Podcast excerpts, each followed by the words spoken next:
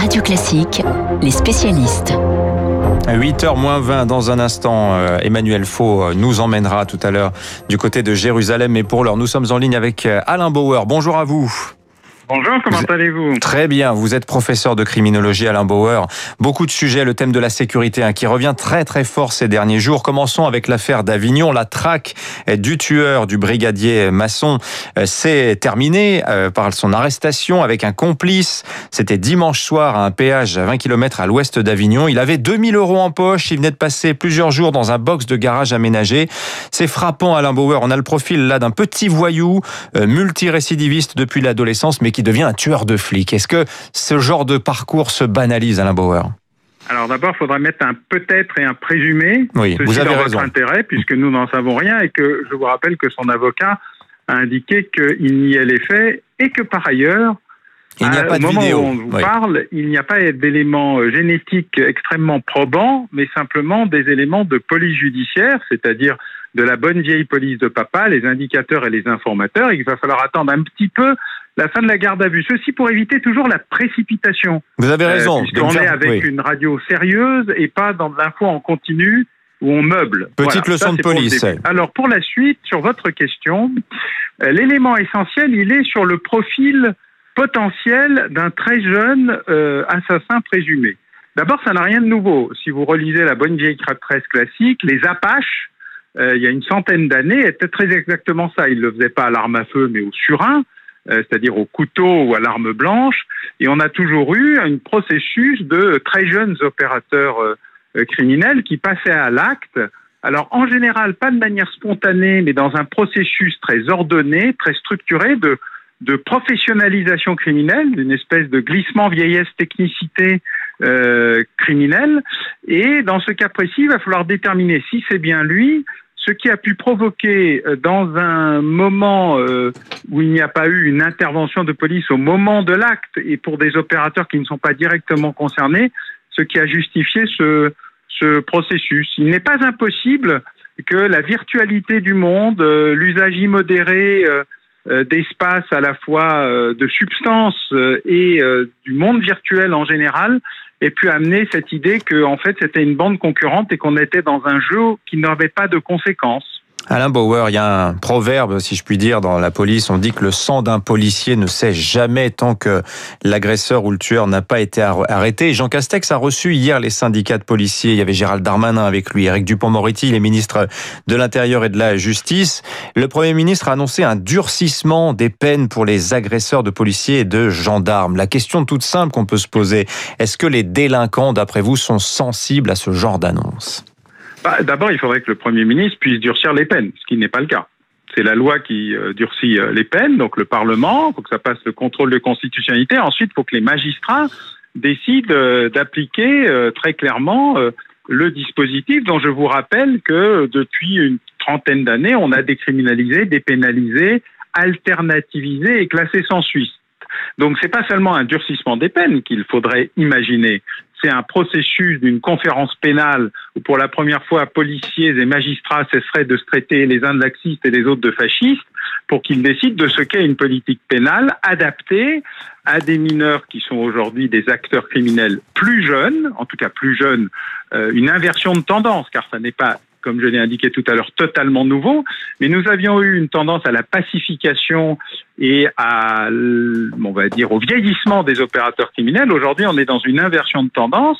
Pour la casser, il faut traiter de l'ensemble du dispositif prévention, dissuasion, sanction. Et la sanction, elle doit être non seulement euh, acceptée, mais surtout efficace. Nous sommes très loin de ce processus, et là, on est plus dans des postures que dans la réalité. La reconstruction d'un processus pénal adapté aux mineurs est un long travail, et il doit intégrer la problématique des stupéfiants.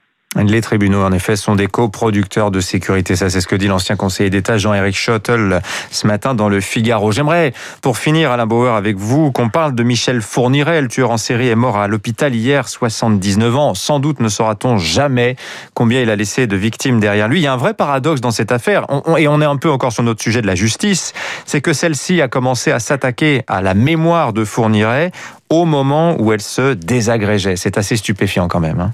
Ben, c'est le facteur humain. Il a fallu une excellente magistrate qui a réussi à, a tiré les verres du nez, moins de Fourniret d'ailleurs qui n'a grosso modo avoué que sur la surprise de son arrestation en Belgique. En France, il a très peu avoué et très peu reconnu. C'est surtout son épouse qui a réussi à se débloquer grâce au travail de la juge Kéris et qui, grâce à des méthodes plutôt nouvelles qui sont pas bon flic, méchant flic ou méchant flic, méchant flic, mais plutôt de, de procéder à, une sorte de, de déroulé, euh, de déblocage euh, qui permet aujourd'hui de trouver des choses. Non, je crois qu'il y a une trentaine d'affaires concernant euh, Michel Fourniret, dont seul un tiers environ a été soit élucidé, soit jugé.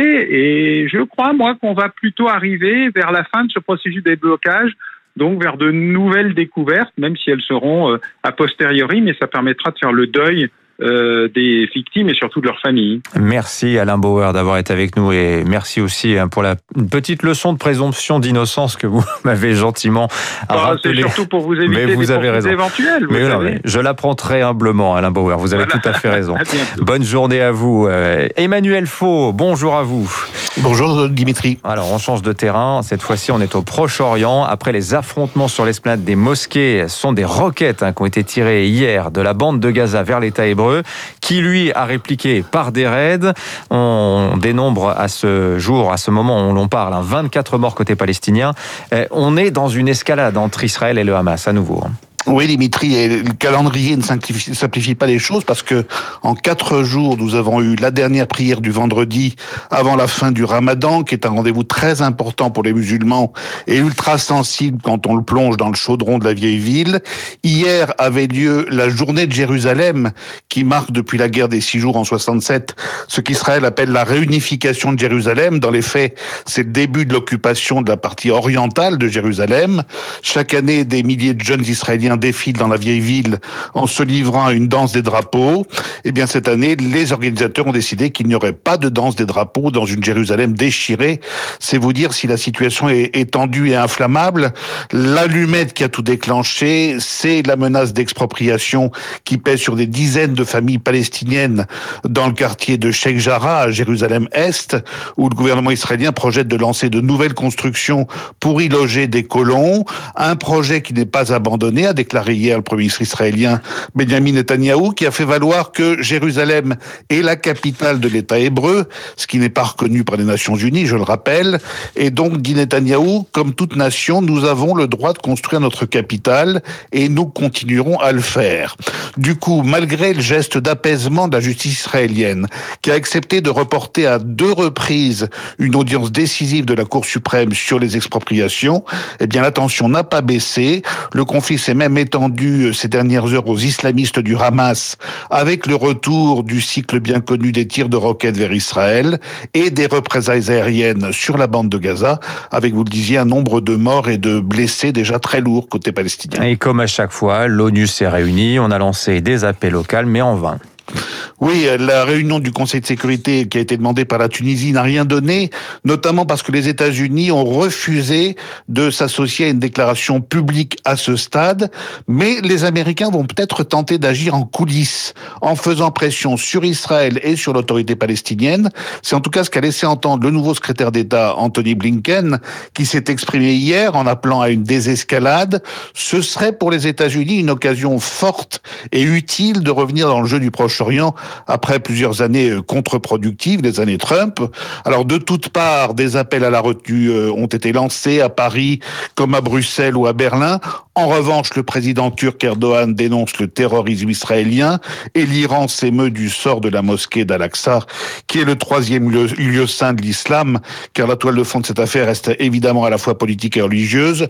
Une dernière remarque, Dimitri, euh, cette nouvelle éruption de violence et ces événements surviennent en plein marasme politique en Israël. Le gouvernement en Netanyahou est censé expédier les affaires courantes.